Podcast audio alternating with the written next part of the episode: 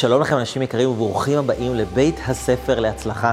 כאן אתם לומדים להצליח. כאן אתם לומדים איך זה קורה, איך הצלחה עובדת, איך אנשים מצליחים חושבים, איך הם פועלים, איך הם מייצרים לעצמם את ההצלחה הזאת. כאן אנחנו מביאים לכם את האנשים המצליחים שחיים בארץ, כדי שאתם תוכלו ליישם דרכם את הכלים שלהם, את התובנות שלהם, את הידע שלהם, להטמיע את זה בחיים שלכם, כדי שאתם תהפכו להיות סיפור הצלחה כזה ששווה לספר אותו. והיום, אנשים יקרים, אני מראיין את דוקטור יניב זייד, דוקטור שכנוע, בן אדם מדהים, אנרגטי, בן אדם של נתינה, בן אדם שמלמד אתכם איך לקחת את היכולות הוורבליות שלכם ולהיות משכנעים הרבה יותר טובים. להסביר לכם למה זה חשוב לשכנע ומה הדרך שאתם יכולים לעשות כדי להיות אנשים שיותר יודעים לשכנע. להשפיע על אנשים אחרים, את הרעיונות שלכם, את התובנות שלכם. שכנוע זה דבר שאנחנו צריכים אותו בכל מקום בחיים שלנו, אנחנו צריכים את זה בזוגיות, אנחנו צריכים את זה בהורות, אנחנו צריכים את זה בטח ובטח שבעולם העסקים. אנחנו צריכים לשכנע את עצמנו שאנחנו אנשים טובים. אנחנו צריכים לשכנע את עצמנו שאנחנו יכולים להצליח. וכאן ברעיון הזה אתם הולכים ללמוד כלים מדהימים מבן אדם יוצא דופן, שיסביר לכם על טכנולוגיות ואסטרטגיית ההצלחה שלו, כדי ששוב, אתם תוכלו ליישם את זה בחיים שלכם. אז תצפו בריאיון, תקשיבו, תלמדו את כל מה שאתם הולכים לשמוע כאן, תכתבו לעצמכם את התובנות, ואם אתם רוצים שאנחנו נלמד אתכם להצליח ונלווה אתכם צעד אחרי צעד להצלחה שלכם, אתם מוזמנים להיכנס לאתר www.levylife.com, לשלוח לנו הודעה, אחד מאנשי הצוות ייצור איתכם קשר ויסביר לכם איך אתם יכולים לקחת את המתנה שלכם ולהביא אותה לעולם, איך ליישם את הכישרון שלכם, איך לממש את הייחודיות שלכם בעזרת הליווי וההדרכה שלנו בצורה שמותאמת עבורכם. אז תיכנסו לאתר, תשלחו לנו הודעה, ואנחנו נשמח להיות השגרירים והמורים והמדריכים שלכם, ללמד אתכם איך להצליח, איך להשפיע ואיך להפוך להיות סיפור הצלחה כזה ששווה לספר אותו. אז אנשים נפלאים, קבלו בבקשה במחיאות כפיים סוערות את דוקטור שכנוע, דוקטור יניב זייד.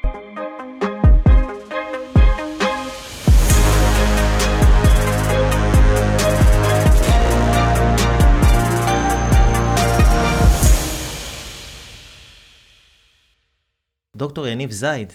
אהלן אייל, מה שלומך? בסדר גמור, איזה כיף שבאת, איזה כיף שאתה פה איתנו. כיף גם לי, תודה. ואני עוקב אחריך הרבה מאוד זמן, ורואה כל הזמן את הפעילות שלך. אתה, אתה פועל כל הזמן בתשוקה, באנרגיה, מאוד מאוד מחויב למה שאתה עושה. זה ממש, אפשר להגיד, אתה חי את הייעוד שלך, לא? נכון, אני חי את הייעוד שלי, אני היום כבר משתמש במילים כאלה רוחניות גדולות כמו שליחות, ומאוד מחובר לזה.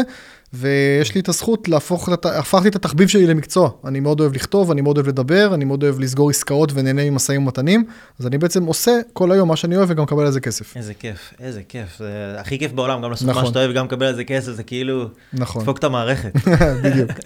ואיך הגעת לזה, יניב, ש, שזה מה שאתה רוצה לעשות בחיים, ללמד אנשים איך להעביר את המסרים שלהם, הכוח של השכנוע, שתכף אנחנו נרחיב עליו יותר? Uh, הסיפור שהתחיל די במקרה, אני קודם כל תמיד אהבתי לדבר, וככה הייתי בוועד כיתה ומדריך וקצין בצבא וכולי, אבל למה שהגעתי היום, הגעתי די במקרה.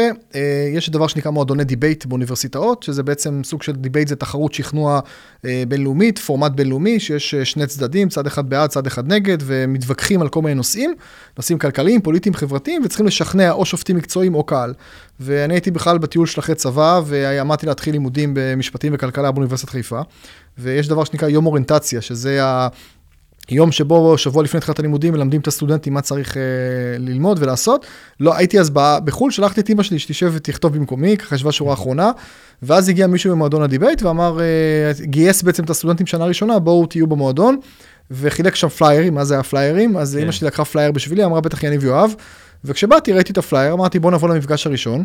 אגב, לימים אני הייתי זה שבשנים הבאות הלך וגייס את הסטודנטים, היו שולחים אותי לימי האוריינטציה להביא, להביא את הסטודנטים. וואו. והגעתי למפגש הראשון, פשוט נדלקתי והתאהבתי, ובעצם הייתי במועדון הדיבייט. בשנה השלישית גם הייתי יושב ראש מועדון הדיבייט, והתחלתי להתחרות בכל מיני תחרויות שכנוע כאלה, מטעם האוניברסיטה, מטעם ישראל. על חשבון הסמסטר, על חשבון הברון, על חשבון האוניברסיטה, גם בארץ וגם בחו"ל, בעשרות תחרויות בינלאומיות. הגעתי להרבה הישגים, הייתי מאוד טוב בזה, ונורא התלהבתי מהעניין הזה. השיא שלי היה שהייתי מקום שלישי בעולם ב-2003 באליפות העולם לנואמים יחידים בדרום אפריקה, והגעתי גם לחצי גמר אליפות אירופה בקרואטיה, בקיצור כל מיני הישגים, וראיתי שהשיטה הזאת מאוד מוכרת בעולם, היא לא מוכרת כמעט בישראל. שיטה אמרתי, של דיבייט? שיטה של דיבייט, שיטה של בכלל איך, איך לדבר, איך להעביר מסרים. אני אז למדתי משפטים וכלכלה. עכשיו, למדתי משפטים ולימדו אותי הכל, חוץ משלושה דברים, איך לכתוב אה, כתבי טענות, איך לדבר בבתי משפט ואיך לשווק ולהגיע ללקוחות. עכשיו, שזה בעצם כל מה שעורך דין צריך, כן? לשווק, למכור כן. ולדבר. לימדו אותנו דיני קניין, דיני חוזים, את כל התיאוריות, דיני בנקאות, הכל, אבל לא את הדברים הפרקטיים. למדתי כלכלה גם באותם שנים, ובכלכלה דיברו איתנו על הכל, חוץ מהמילה שיווק לא נאמרה אפילו פעם אחת, כן. בתואר בכלכלה, לא בתואר. בגיאוגרפיה, בדיוק, והמילה כסף נאמרה רק בהקשר של תיאוריות מקרו-כלכליות או מיקרו-כלכליות מהמאה כן. ה-19.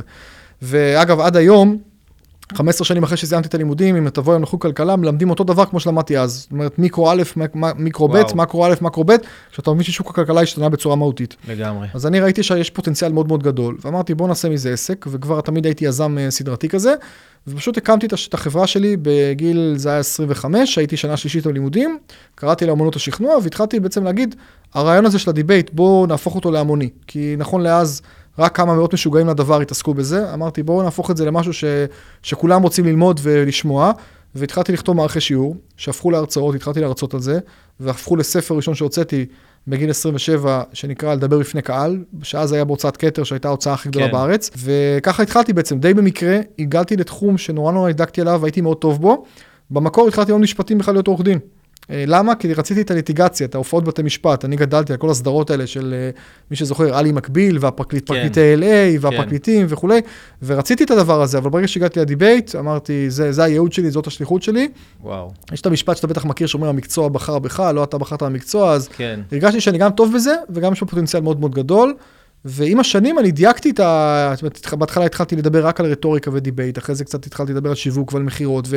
ובהתחלה זה היה יותר לאנשים פרטיים שרוצים לדבר, ואחרי זה כן. מנהלים שרוצים לדבר, ואחרי זה חברות רוצות לשווק ולגייס לקוחות, ואתה כל הזמן מדייק את המודל העסקי, אבל בסוף הכל סביב התחום הזה של הכישורים החברתיים. מדהים. יניב, מה זה בכלל אה, לשכנע? כאילו, והאם, אני אשאל אותך עוד שאלה, אנשים בטח רואים אותך ואומרים, וואו, הוא מדבר כל כך מהר, הוא מדבר רהוט, הוא יש לו אנרגיה גבוהה, כאילו, אני, איפה, אני בקושי יכול להזיז את עצמי, הוא כריזמטי, אני לא, כאילו, האם זה עניין של אישיות, או זה עניין של משהו שניתן לפיתוח? שאלה מצוינת, התשובה החד משמעית ניתן לפיתוח. אני מלמד את זה כל השנים, גם בהרצאות שלי בסדנאות שלי ובייעוצים שלי בספרים שלי. מהספר הראשון תמיד אמרתי שלדבר מול קהל, לשווק, לשכנע, למכור, זה כלים אה, נרכשים, שכל אחד יכול ללמוד וללמד אותם. ואין דבר כזה, תמיד אנשים היו אומרים, בזמנו, יש לו את זה, יש לה את זה. כאילו, יש לך את זה או שאין לך את זה. כן. לאובמה יש את זה, לביבי יש את זה, כן. כל מיני כאלה. עכשיו, אני תמיד אמרתי, לא יודע מה זה זה, אף אחד לא לימד אותי מה זה זה. אני רק יודע ש, שאתה יכול לשפר את היכולות שלך בכל תחום. עכשיו, נכון שיש אנשים יותר ביישנים וכאלה שפחות ביישנים, יש כאלה שיותר, אה, אה, זה בא להם בקלות וכאלה שלא, אבל כל אחד יכול ללמד את עצמו, ואני אפילו אגיד לך, לדוגמה בציונים, נניח שיש לך בן אדם שיש לו ציון ל-50, פחד קהל, הוא רק כן. רואה קהל, הוא מה שנקרא בורח אה, כן. וכולי. ומצד שני, בן אדם אחר שהוא בציון 80, שככה גם אני הייתי, נגיד, שהגעתי לדיבייט, כלומר, ידעתי לדבר, אבל לא הייתי ממוקד. לא ידעתי למקד את המסרים. כן. אז בשיטות שאני מלמד, בן אדם שיש לו ציון 50 יכול להגיע ל-75-80, בן אדם שיש לו ציון 80 יכול להגיע ל-90-95, בהנחה שאין מושלם ואין 100 וכל כן. הזמן משתפרים. עכשיו, לפעמים הדלתא, השינוי שעובר בן אדם מ-50, מציון 50 לציון 75, הרבה יותר משמעותי בשבילו ובשביל הסביבה, מאשר אותו בן אדם שעובר מה-80 ל-95. כן. אז לכן כל אחד יכול להשתפר, ויותר מזה, היום השוק אה, מתגמל אותנטיות. כלומר, כל אחד שרואה אותנו עכשיו, מבחינתי, הוא לא צריך להיות אה, יניב זייד, הוא לא צריך להיות אובמה, הוא לא צריך להיות ביבי, הוא לא צריך להיות אה, אותה, הוא פשוט צריך לבוא ולהגיד אה, במה אני טוב, מה התוכן שאני יכול להעביר, ואם הוא אותנטי, ואם הוא אנרגטי, ואם הוא אוהב מה שהוא עושה, ואם יש לו כן. ערך מוסף להגיד, אנשים כן. יקשיבו לו, ו- או יקשיבו לה, בסדר? יקשיבו להם. לא משנה כרגע הנושא הרטורי, הנושא הרטורי כן. חשוב, הוא לא, הוא לא הדבר היחיד. כן, כי היום באמת הרבה יותר מתמיד אנשים מאוד רוצים שיקשיבו להם. כאילו היום הרבה אנשים רוצים להיות מנטורים, רוצים להפיץ את הידע שלהם, רוצים להעביר איזה משהו הלאה, אבל יש להם חסמים שעוצרים אותם. אתה, אתה נתקל בתופעה נתקל? בזה כל הזמן. קודם כל אני יכול להגיד לך, אני כבר uh, באמת עוד מעט שני עשורים בתחום הזה, ובאמת השוק משתנה דווקא לטובת מי שמתחיל היום. כלומר, אם שומעים, מישהו שומע אותנו היום, אנשים בני 18 עד אה, 38, מה שנקרא דור, דור ה-Y, ילידי שנות ה-80 וה-90 של המאה הקודמת, כן. יש להם היום הרבה יותר הזדמנויות ממה שהיה לי, ואולי גם לך בתחילת הדרך. אני אתן כמה דוגמאות. אה, תחום ההרצאות, אם אתה היית אומר לי לפני עשר שנים, שיום אחד אנשים יבואו לפאבים, יזמינו צ'יפס ובירה וישמעו הרצאה על פריון, או על ביטוח, או על אינפלציה, הייתי נקרא לך מצחוק. אבל היום, יש לנו, אני קורא לזה ידע זה הבידור החדש. יש לך היום הרצאות נכון. על כל נושא, את כל ה-think and drink ו-Wise, ואתה יודע, ו-fund, funding וכל הדברים האלה, שיש לך פוליטיקה על הבר ומדע על הבר והרצאות על כל תחום, וכמות ההרצאות במדינת ישראל והסדנאות היא הכי גדולה בעולם פר אוכלוסייה. וואו. והיום יש הרבה מאוד הרצאות והרבה מאוד הזדמנויות. דבר נוסף, הנושא של השיווק. אני התחלתי לפני כמעט שני עשורים. לא היה פייסבוק, אני התחלתי ב-2003. פייסבוק קם רק ב-2005-2006. לא היה יוטיוב, יוטיוב קם ב-2005-2006. לא היו רשתות חברתיות, לא היה רשימות תפוצה. קראו לזה אז מאגרי מידע, זה היה קצת שונה, כן. אבל לא היה את הדברים האלה. והיום, אם בן אדם רוצה להיות שוב בלוגר, יוטיובר, אה, מוביל דעת קהל, כל דבר, יש לו היום כל כך הרבה פלטפורמות שהן חינמיות. הן חינמיות כן. תמורת, בתמורה, תמורה לפרטיות כן. שלנו, כן? אבל הן חינמיות ואתה יכול בעצם להפיץ את המסר שלך לעולם בהמון המון דרכים. אז ככה שהיום, דווקא אני, איך שאני רואה את זה, מגוון האפשרויות, מגוון הפלטפורמות החינמיות, מגוון הכלים הדיגיטליים שיש לנו היום, הרבה הרבה יותר גדול. כן. מאשר מה שהיה אז. אני למעשה לא זוכר, אני עשיתי סדנאות כבר ב-2003, אני לא זוכר היום איך אני שיווקתי ב-2003, כי לא היה לי, כל מה שאני עושה היום לא היה קיים ב-2003. כן. לא היה תפוצה, לא היה פייסבוק, לא היה טוויטר, לא היה אינסטגרם, לא היה יוטיוב, לא היה, לא היה כלום. היו דברים שעבדו אז, ו... וזה עולם אחר היום, שאיך שאני רואה את זה, עולם הרבה יותר טוב היום. ומה השינויים שאתה היית צריך לעשות, יניב, מלפני שלמדת לרכוש את המיומנות של לשכנע? זאת אומרת, מה היית צריך לשנות, אם זה באישיות שלך או, ב... או בטכניקות שאתה משתמש בהן? אז קודם כל, לאורך השנים אתה, אתה משתנה ומתפתח כל הזמן. אני אומר תמיד שכל מומחה הוא קודם כל תלמיד, ואני לומד כל הזמן. אני עשיתי חישוב לפני כמה שנים, שאני כל שנה נמצא ב-40 ימי סדנאות והרצאות וואו. שהם לא שלי, ואני כל היום מרצה וכולי, בין אם זה כנס שהרציתי בו שעה, אבל אחרי זה נשארתי, באתי לפני ונשארתי אחרי לשמוע מרצים אחרים, אה, בין אם זה השתלמויות שאני נוסע לחו"ל, או קולגות שאני בא לראות אותם, ובאמת, זו כמות מטורפת. לדוגמה, בשביל ההשוואה, שכירים בחברות, בממוצע שניים, שלושה ימים בשנה הם מבלים בהשתלמויות, מה שהחברה מביאה להם. כן. וגם אם החברה מביאה, ואם הם במקרה הגיעו ולא היו חולים, כן. ואם הם גם היו שם נוכחים ולא סימסו כל הזמן, אז ככה שאתה מבין שבתור, אתה כל הזמן מתפתח, אז זה דבר ראשון. דברים שאני שיפרתי אצלי, אה, גם בהיבט המקצועי, כמו שאמרתי, הנושא של המיקוד, אני הייתי יודע לדבר והייתי נורא מתלהב, אבל הייתי אה, גם מדבר מאוד מהר. ולא תמיד מובן. אז היום אני מדבר mm. מהר, אבל הרבה יותר מובן. כן. לא הייתי ממוקד, הייתי יכול, אה, הייתי, לא הייתי ממוקד מספיק, נקרא לזה. הדיבייט מאוד מדייק לך את זה שאתה יכול להעביר מסר מדויק בשיחת מעלית של דקה, או ב... אה, אתה רוצה להעביר איזה טיעון בשבע דקות או משהו כזה, אז אתה יודע איך להעביר את זה בצורה נכונה וגם לקלוט, לקלוט את הקהל. אה, נושא של מכירות, אני גם השתפרתי עם כל השנים. אז אני גם עובר השתלמויות בעצמי, גם כמובן שומע קולגות ועושה הרבה מאוד סיור מוחות עם אנשים, כן. קורא ספרים, ואת כל מה שאני ואתה מטיפים ללקוחות שלנו לעשות, גם אני כן. עושה כל הזמן, וזה רק ממשיך, זה רק ממשיך. אה, חוץ מזה יש את ההיבט המנטלי. ההיבט המנטלי, אני מצליח מאוד גם בחו"ל, אה, לשמחתי, בשנים האחרונות היה כמה פריצות מאוד יפות, תמיד הייתי בחו"ל, אבל גם היו לי פריצות יפות, וזאת רק ההתחלה. אני מבחינתי רעב מאוד ורוצה להצליח, אה, מה שנקרא, רק התחלתי, למרות שאני כן. כבר כמעט שני עשורים עושה את זה. כן, שתחרויות באירופה, שזכית... בקבוצה, הגעת בקבוצה לחצי גמר, נכון? כן, כן, גמר הת, התח, התחרתי גם בקבוצתי וגם באישי, והצגתי באישי את עצמי, בקבוצתי את אוניברסיטת חיפה וגם את ישראל. היה תחרויות masters. ש, שזה ממש נציגים של כל מדינה, והייתי מייצג את ישראל בכל מיני תחרויות debate, וכבר אז התחרתי שם מול אנשים באמת ב-level הכי גבוה, יל, הרווארד, קיימברידג', אוקספורד, ואתה... שזה באנגלית, נכון? שזה הכל באנגלית, זה הכל באנגלית. דרך אגב, אין לי אנגלית שפת אם, יש לי אנגלית ישראלית טובה מאוד, אנגלית זה גם עניין של כושר גופני, אני מתרגל הרבה מאוד את האנגלית, אני כמובן כשאתה בכושר, כשאתה מרצה הרבה באנגלית כן. או תקופות מסוימות, כן. אז, אתה, אז אתה מה שנקרא אה, בכושר גופני גבוה, אבל אם עכשיו כמה חודשים לא דיברתי אנגלית, נגיד עכשיו הקורונה, כן. היו הרבה נסיעות איכות שהתבטלו, אז מטבע הדברים אני טיפה יותר חלוד, ואז אם אני, יש לי מחר הרצאה באנגלית של אה, שעתיים או סדנה של יום שלם, אני אתרגל אותה לפני. כן. יש לי אפילו מנטור לאנגלית עסקית שאני עובד איתו. וואלה. לפני הרצאות חשובות שלי. אני גם כותב באנגלית, ושוב, מה שנקרא, במירכאות מכריח את עצמי שלקראת נסיעות לחו"ל, אני חי אנגלית, אני קורא יותר מאמרים לפני הנסיעה, mm-hmm. אני יותר מתרגל את כן. זה, אני יותר מדבר באנגלית, וזה גם חלק מהעניין של הלמידה. Uh, הנושא המנטלי, שהוא חשוב לא פחות, אני גם יכול להגיד, אה, פה מה שנקרא חשיפה הראשונה, מה שנקרא, אני עם השנים, אני גם בקטע הזה משקיע הרבה מאוד, בעצמי ואגב גם בצוות שלי. אה, גם סדנאות בנושא המנטלי, גם אה, טיפולים, גם ברמה אישית, טיפול, טיפולים רגשיים כאלה ואחרים. כן. אתה יודע, כל דבר, אני אומר, כל דבר שאני, יש דברים שאני מאוד חזק בהם ואני מייעץ לאחרים, יש דברים שאני צריך את הייעוץ בעצמי. לגמרי. אם זה הדרכת הורים שעשיתי, בתור אבא, אני רוצה להיות האבא כן. הכי טוב שאני יכול, ולהיות מנטור בבית כמו שאני מנטור בחוץ. אם זה ברמת uh, טיפול רגשי, שלצורך העניין, לכבוש את העולם. היו, היו לי דברים שהיו מאוד חזקים בי, ומה שנקרא, לא משנה מה מישהו, כל אחד אמר ואנשים פקפקו, אז אני ידעתי, הייתי מאוד בטוח. ויש דברים שהרגשתי שאני יכול, אני קצת מתערער כשאנשים אחרים מנסים לערער אותי. אז הלכתי גם חיזקתי את ההיבט הזה. לדוגמה, כן. העובדה שאתה יכול להצליח בכל מקום בעולם. יש לי היום את זה בצורה מאוד חזקה, זה לא היה לפני עשר שנים בצורה כל כך חזקה. אני עשיתי הרבה מאוד עבודה סביב הדבר הזה. כמובן שעם ההצלחות והחוויות הצלחות, אז אתה, מה שנקרא, מקבל גם אישור כן. רשמי לדבר כן. הזה. אבל זה משהו שאני ממליץ לכל אחד כן. ששומע אותנו, לעבוד מאוד חזק גם על המנטלי וגם על, ה, על, ה, על התכלס, מה שנקרא, גם ה-being, ה-state of mind שלך, וגם ה-doing, מה בפועל צריך לעשות. כן, אז אתה בעצם אומר שאתה כל הזמן לומד, אתה כל הזמן בהתפתחות, אתה בעצם נכון. כל הזמן תלמיד, אתה יודע, זה מדהים, כי כל האנשים שמאוד מאוד מצליחים שהתראיינו כאן, ושפגשתי בלי קשר לתוכנית הזאת, כולם מספרים על אותו דבר, זאת אומרת, הם כל הזמן תלמידים, ואנשים דווקא שלא מצליחים, זה אנשים שהם בטוחים שהם יודעים הכל, הם לא. צריכים אף אחד שילמד אותם, הם כאילו... כאילו הפוך לגמרי, כאילו בשבילם פדיחה ללכת ללמוד נכון. ולקבל איזה טיפול רגשי או איזושהי הכוונה ממישהו אחר שיסביר להם איך לגדל את הילדים, מה לעשות, איך להתנהג בבית. ו... בדיוק. אז תראה, אף אחד לא יכול להיות טוב בהכל. אתה לא יכול להיות מעולה וטוב גם בזוגיות וגם עם הילדים וגם ב- ב- בפנאי וגם בספורט וגם בקריירה וגם בשליחות וגם... כן. אתה לא יכול. כן, לכל אחד מאיתנו יש את יש את יש את הדברים שאתה יודע שאתה יודע, ויש את הדברים שאתה יודע שאתה לא יודע, כן, ויש את הדברים שאתה לא יודע שאתה לא יודע, שזה הנקודות עיוורון. כן, והכי חשוב לעבוד עליהם. אז מי שאומר לך, אני יודע הכל, דרך אגב, תמיד יש כאלה, גם בכנסים, זה גם תכונה נורא ישראלית בעיניי, כי אני שוב מרצה הרבה בחו"ל ומייעץ לחו"ל, ושם יש יותר הדרת כבוד למרצים מהמם. וליועצים ולמנטורים. ובישראל יש קטע שהרי יש לנו תשעה מיליון איש כולם במדינה. יוצאים, פה כולם כולם, יוצאים. בדיוק, זה תשעה מיליון איש. כולם מנטורים, כולם, שעוד כולם- לא גילו אותם פשוט. בדיוק, כולם ראשי ממשלה, יש לך תשעה מיליון ראשי ממשלה, גם מי שלא ניהל בחיים חנות מכולת, הוא יודע מה צריך לעשות במדינה כן. כל הזמן. ועכשיו גם יש לנו עכשיו כולם שרי בריאות, מה שנקרא, עם הקורונה והווירוסים, כן. כולם יודעים מה צריך לעשות. וכולם רמטכ"לים, יש לך גם מי שהיה אפסנאי בצבא, יודע בדיוק מה הפתרון הצבאי בעזה ובסוריה והכל. כן, וכולם מאמני נבחרת ישראל בכדורגל, אתה יודע, גם מי שלא שיחק בחיים, ספור- לא היה ספורטאי מקצוען, הוא יודע בדיוק מה צ- מי צריך להיות בהרכב של הנבחרת. בקיצור, אז אני תמיד אומר גם לאנשים, ת- תבדילו בין דעה לבין עצה.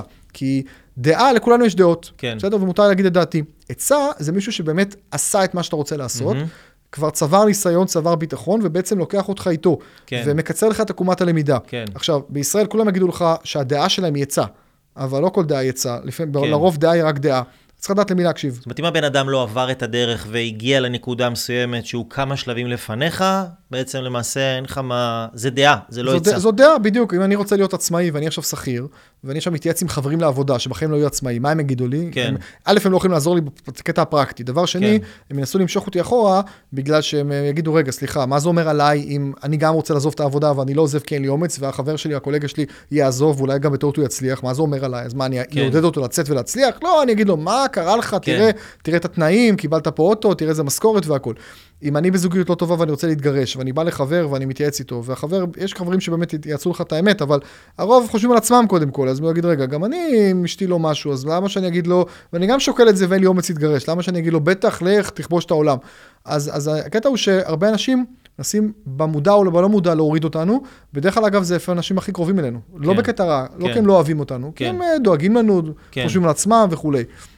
אז צריך לדעת מי להקשיב, וגם אם יש לכם חלומות, אני אומר את זה למי ששומע אותנו, אם יש לכם חלומות, אז צריך, אה, צריך להחזיק אותם ו- כן. ולשמור עליהם, ולעשות הכל כדי שיצליחו. כן, וכשאני כתבתי ספר בהתחלה, אז היום כבר קל להגיד, עם הרבה ספרים, הרבה מכר ומיתוג דוקטור שכנוע וכולי, כשאני כתבתי ספר בהתחלה, אז אני לא שמעתי אף אחד שאמר לי, בטח, ספר, אתה תעשה מיליונים. כן.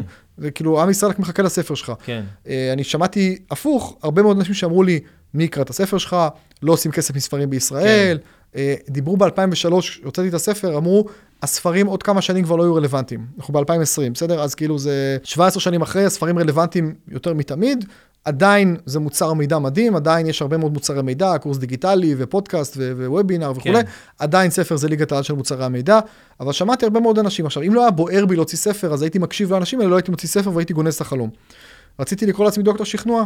למה? כי זה קטע גם סיפור נחמד. ישבתי, ראיתי באיזה סרט מתישהו באמצע הלילה, יש סרט אה, השומרים של מארוול, The Guardians, ויש שם גיבור על, אה, דוקטור מנהטן. דוקטור מנהטן זה באמת דוקטור, הוא כימאי, יום אחד יש לו תקלה במעבדה, והוא גם מקבל כוחות על, והוא נהיה גיבור על. ואני יושב ורואה את זה, וכבר אז היה לי כבר דברים בחו"ל, ואמרתי, Doctor Persuasion. אני רוצה Doctor Persuasion, להיות גיבור על, שמשכנע כל אחד שכבר בעולם. חשבת על חו"ל? כאילו כבר חשבת באנגלית? כבר הייתי פעיל בחו"ל, וכבר חשבתי באנגלית, ואז שמעתי דוקטור מנהטן, ופשוט היה לי Doctor Persuasion, והלכתי באותו לילה, קניתי את הדומיין drpersuasion.com, שזה וואלה. עד היום האתר שלי באנגלית, והתחלתי להידלק על זה. עכשיו, אז הייתי בזמן כתיבת הדוקטורט. אמרתי, אני אחכה עם הדוקטור פרסואשן עד שאני להיות מוסמך אה, לדוקטור.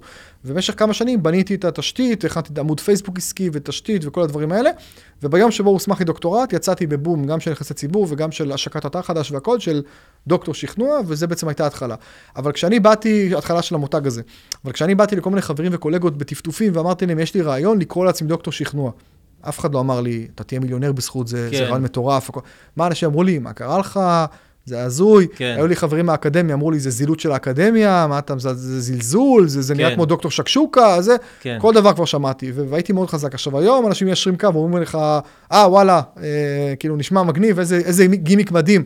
אבל בתחילת הדרך, שעות המעבדה, שאני כן. באתי ושמעתי הרבה התנגדויות, הייתי צריך להחזיק מאוד מאוד חזק כן. בדבר הזה, ולהגיד, לא משנה מה אנשים אומרים, אני יודע שזה נכון, זה נכון לי, ואני רץ עם זה. כן. ויניב, היום, עכשיו השעה שבע וחצי בערב. כן. התחלת את היום בחמש בבוקר. חמש בבוקר. אחרי שאתה מסיים פה, אתה הולך לעשות ספורט. נכון. ואתה עובד כל היום רץ, מתזז ממקום למקום, טלפונים, עניינים, מיילים, וואטסאפים.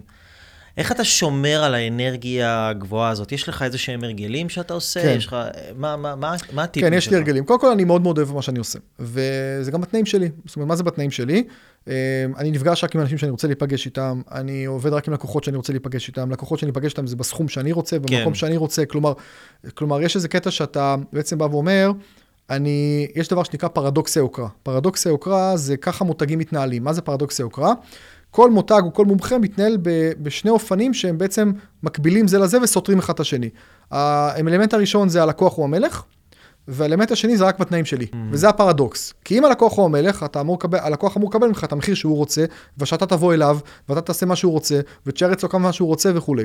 אז העניין הוא לאזן בין זה שהלקוח הוא המלך, כלומר, once אני נפגש עם לקוח, once אני בא להרצאה, once אני יושב עם מישהו ומדבר איתו, אני אתן את כל כולי. אני אהיה 100% מהזמן, אני מתכונן, אני משקיע, אני, אני מקדיש את כל מה שאמרתי, אני מקיים את כל מה שהבטחתי, אבל זה צריך להיות בתנאים שלי, וזה הפ, הפן השני. כלומר, כדי להיכנס למועדון לקוחות של יניב זית, אתה צריך, או של סוכן של אייל, של, שלא משנה מה, אתה צריך לשלם לי את המחיר שאני רוצה, אתה צריך להיפגש במקום שאני אמרתי, אנחנו צריכים לקבוע מועד שנוח לשנינו, זה צריך להתאים לי ברמת כן. ה vision וכולי. כן. ובן אדם או מנטור או מותג שמצליח לאזן את פרדוקס היוקרה הזה, כלומר מצליח מצד אחד לגרום ללקוחות תחושה של מלכים, מצד שני רק בתנאים שלו, אז קודם כל טוב לו בחיים, רווחי לו בחיים וכיף לו בחיים. ואני בעצם רץ כל היום, כן. אבל זה הכל אני בחרתי. אני בחרתי להיות בכל אחד מהמקומות שהייתי היום. כן. ואגב, אתה יודע, אני לא רובוט ולא כל יום מ-5 בבוקר עד uh, 9-10 בלילה. יש ימים שאני 14-16 שעות פעיל, ויש ימים שאני פחות שעות, ויש ימים שאני הרבה עם הילדים, ויש ימים שאני הרבה בזוגיות, או עם הרבה עם אה, מכבי חיפה, קבוצתי אהודה בכדורגל וכדורסל, ואני עושה ניהול זמן מאוד מדויק, ברמה של דקות, ברמה של שעות. וואלה. שאלת על הרגלים, אני עושה תכנון יומי, ותכנון שבועי, ותכנון חודשי, וגם תכנון שנתי. ואפילו יש לי גם חזון, מה שנקרא, לאיזה עשור קדימה, מהדברים שאני רוצה להשיג בגדול.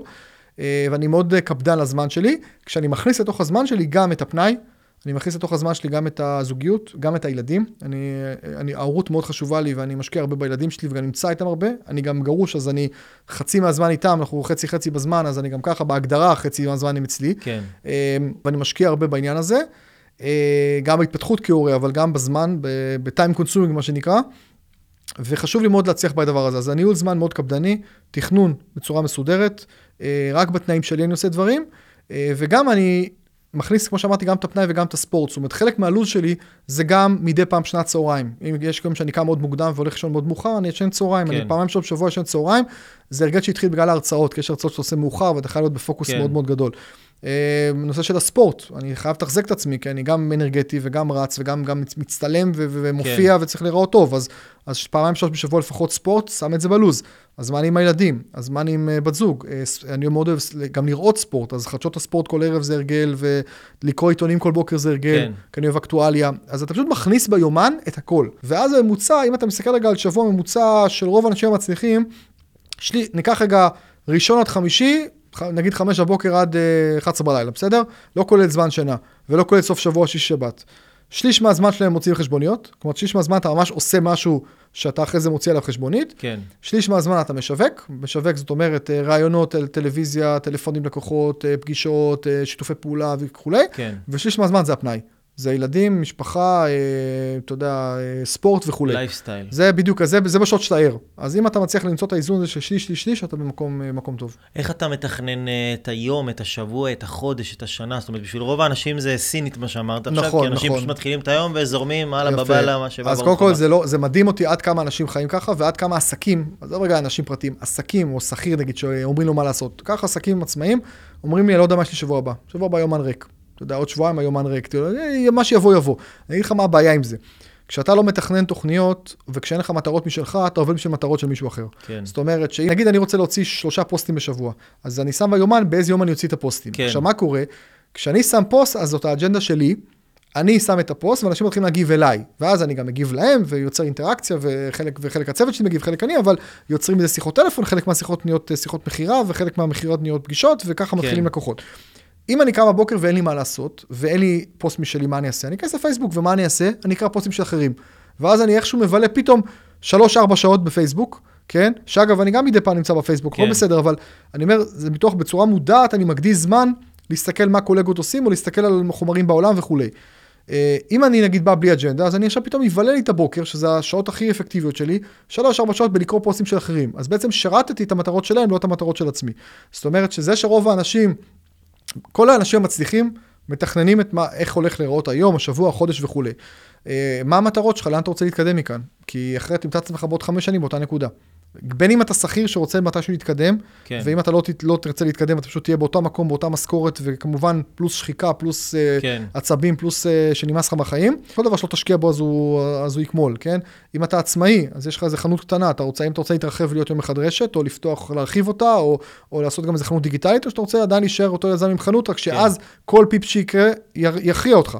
אנחנו עכשיו רואים בקורונה, אני לא יודע מתי השידור הזה ישודר, אבל לצורך העניין הקורונה עדיין איתנו והיא תהיה איתנו עוד הרבה זמן, אבל ראית עסקים שחיים על הקשקש, ואז פתאום חודש, חודשיים, בסוף התקופה של הסגר הייתה חודש וחצי, חודשיים, זה כל הסיפור. כן. שבאמצע גם היה פסח, ויום הזיכרון שהיה באמצע השבוע, ויום העצמאות שהיה באמצע, באמצע השבוע, ו- ובסוף אה, נטו, המשק הושבת בצורה כזו או אחרת, בין חודש לחודש וחצי נטו.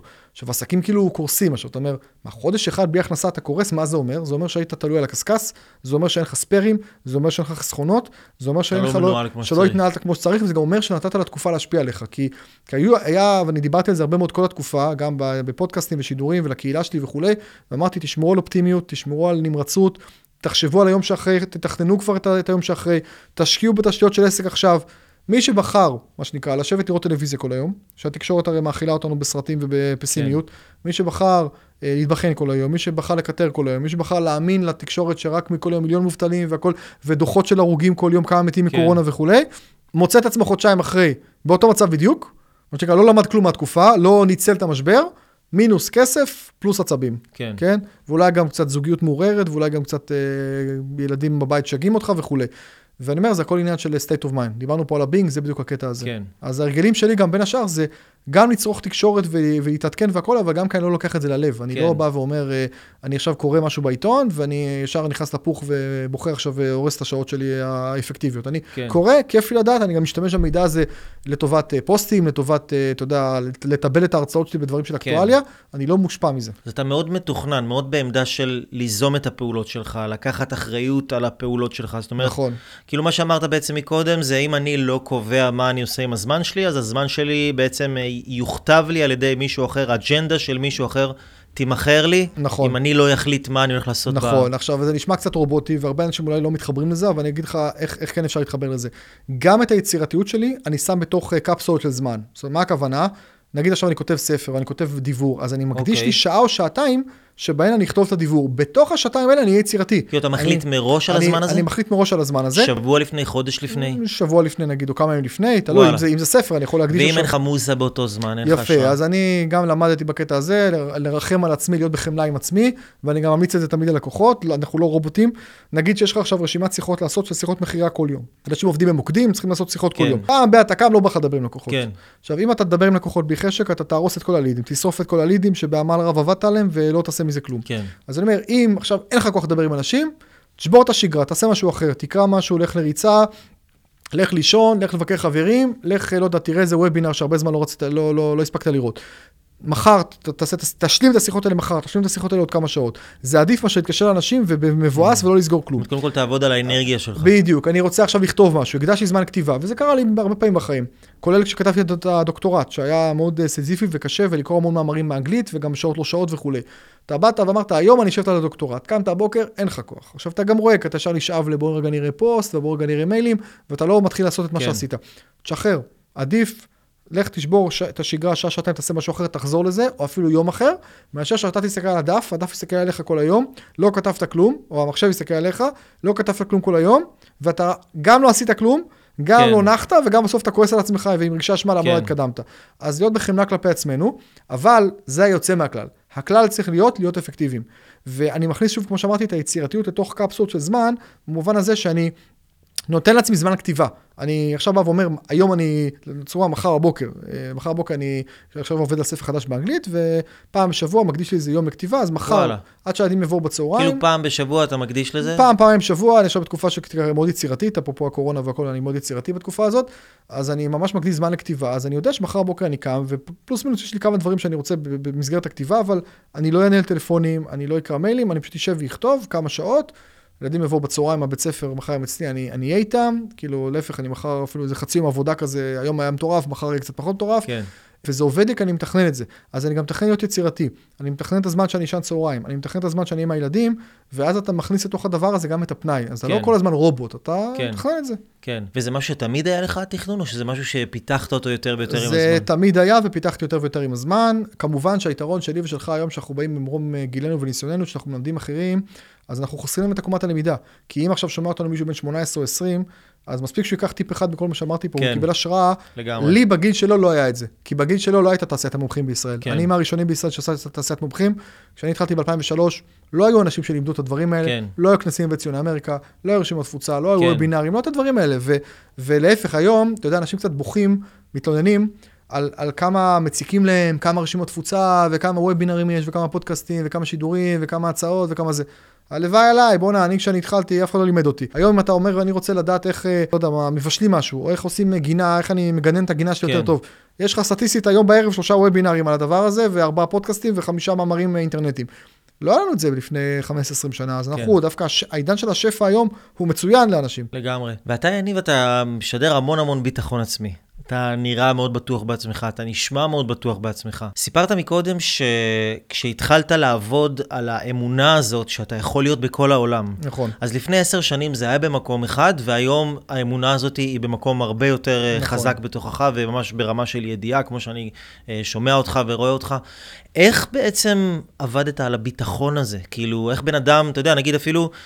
בוא נגיד, אם אתה יכול אפילו לתרגם לנו את זה לעקרונות, שאפילו כן. מישהו שרואה את זה עכשיו ורוצה זוגיות ולא מאמין שזה יכול לקרות בחיים שלו, או מי שרוצה לחזור במשקל ולא, ולא מאמין ואין לו את הביטחון שזה מה שיכול לקרות בחיים שלו, כאילו, איך, איך בן אדם עובד על ביטחון עצמי? נהדר, אז בואו ניקח רגע, נחלק את זה, את התשובה לכמה חלקים. נתחיל רגע, חלק ראשון, פחד קהל, בסדר? פחד קהל זה הפחד הכי נפוץ בעולם המערבי. יש הרבה מאוד מחקרים על זה, ואנשים הרבה פעמים מונעים מעצמם לדבר או לעשות כנסים או לדבר בכל מיני ישיבות אה, צוות או הנהלה כי הם מפחדים. ואיך מתגברים על פחד קהל? שתי השיטות הכי טובות זה הכנה ותרגול, שזה כלים נרכשים, אוקיי? הכנה, ככל שתבוא יותר מוכן לשיחה, אז תהיה פחות לחוץ. כמו מבחן, אני אגיד לך כן. עכשיו, אה, סגור ספרים בוחן, יש שאתה נלחץ, אני אגיד לך, עוד שבוע יש מבחן על מה שדיברנו, אין בעיה, יש לך זמן להתכונן והכל. כן. אז הכנה מורידה לחץ, ותרגול, זה אומר שבהגדרה אני יודע שהפעם השנייה שאני, נגיד אני פעם ראשונה שאני מופיע בטלוויזיה, אני אהיה לחוץ, פעם שנייה אני בהגדרה יותר טוב מהפעם הראשונה, פעם עשירית אני בהגדרה יותר טוב מהפעם השנייה, פעם עשרים יותר טוב מהפעם העשירית, כמובן בהנחה שאני עושה גם תחקור שיפור ואני לומד מפעם לפעם, ואני כן. ממש רואה את הוידאו ומתחקר וכולי. מתחקר ולשפר אז, את מה שעשית בדיוק, אז, אז הכנה ותרגול זה המפתח להתגבר על, על פחדים, זה דבר ראשון. דבר שני, דיברנו פה על uh, דעה ועצה. צריך לראות למי, לדעת למי, מי, למי להקשיב. כי אנשים שמנסים להוריד אותך, זה בעצם נותנים לך מחשבות שליליות, ואם אתה מעורער ואתה מקבל את המחשבות שלהם, אז אתה מש, מכניס לעצמך מה שנקרא מחשבות שליליות. אמרתי לך, דוגמה התקשורת. התקשורת מאוד פסימית, כי יש כן. שני עיתונים, באחד יהיה כתוב מחר יהיה צח ונאה, ובשני יהיה כתוב כן. סערה מתקרבת. מה אנשים יקנו? את הסערה מתקרבת. אז התקשורת תמיד פסימית ושמה פוקוס על הדברים השליליים כן. והכל. זה בסדר לצרוך תקשורת, אם אתה לא נותן לזה להשפיע עליך. אם אני אקרא, ועכשיו איזה, לא יודע מה, איזה חולה קורונה בבית ספר בירושלים, הרבה חולי קורונה. לא קשור אליי לחיים שלי, נכון? אם אני אתחיל להגיד, אוי, זה לא בסדר, אולי אני אהיה חולה, אולי הילדים שלי לא ילכו לבית ספר, וכל זה, ומתחיל להיכנס לסטרס, אתה מבין שאני פוגע בעצמי פה, ואני פוגע באפקטיביות ופוגע בביטחון שלי. וכך בן אדם מוריד לעצמו את הביטחון. בדיוק, אז אני אומר, להקשיב לאנשים שמחזקים לנו את הביטחון, ולא להקשיב למי שמחליש אותנו, אוקיי? דבר שלישי, זה מה שנקרא פרדיגמות או אמונות מגבילות. מה זה אמונות מגבילות? לכולנו יש את זה, שאתה מאמין במשהו וזה מגביל לך את, את, את כוח המחשבה. ואני אתן לך דוגמה למשהו שאני עבדתי עליו גם עם עצמי. אה, נתחיל רגע עם האנגלית. אני מרצה בפורומים הכי גדולים היום בעולם, ותשמע, אין לי אנגלית שפתים. ואני בא מישראל, שזה, אנחנו עפים על עצמנו, אבל בסוף אנחנו חדשקון על מפת העולם, מדינה קטנה של תשעה מיליון איש, אנחנו, כן. תמיד אני אומר, אנחנו נורא קטנים, אנחנו פשוט עושים המון רעש. כן. ואז אתה בא ואומר, רגע, מה אני יכול ללמד אמריקאים? מה אני יכול ללמד סינים? מה, למה שסיני או אמריקאי ייקחו אותי לסדנה ויטיסו אותי לצד השני של העולם, וישלמו לי הרבה כסף וישמעו מה שיש לי להגיד. עכשיו, אם אתה לא בא עם איזה ביטחון ואמונה ב- שיש לך מה למכור, אתה לא, אפילו לא תנסה. אבל גם אם תנסה, אתה לא תצליח, כי אתה לא באמת מאמין שאתה, שאתה תצליח. אחד הדברים שעבדתי עליהם, לדוגמה, זה אחד הנושא של האנגלית. שבאתי ואמרתי, רגע, אה, וזה גם עבודה עצמית שלי וגם קצת התייעצויות וגם לראות בעיניים דברים שקורים ולראות בעיניים חו"ל. אמרתי, רגע, אני מסתכל על הרבה מומחים בעולם, מומחים בינלאומיים. אין להם אנגלית שפת אם, יש להם מבטא אפילו מאוד כבד. אתה יודע, הייתי פעם בכנס של דיפק צ'ופרה שהגיע מהמם, לישראל, כן. והוא אחד התותחים והכל. הוא הודי, הודי אמריקאי, מדבר מבטא מאוד מאוד כבד, כן. אפילו קשה להבין אותו. ואתה מסתכל ואתה אומר, סליחה, אני מדבר יותר ברור ממנו, אוקיי? עכשיו, גם אם הוא נניח לא עושה טעויות, תחביר, ואני פעם ב... ידבר מהר ואנרגיה, ויתפלק לי פעם בשעה שאת, אה, אתה יודע, במקום שני שתי, כמו, גם בעברית הרי, שזה שפת האם שלנו, אנחנו עושים לפעמים טעויות של שתי שתי, או זה הבטחה במקום זו הבטחה, אז אתה עושה טעויות. אז כן.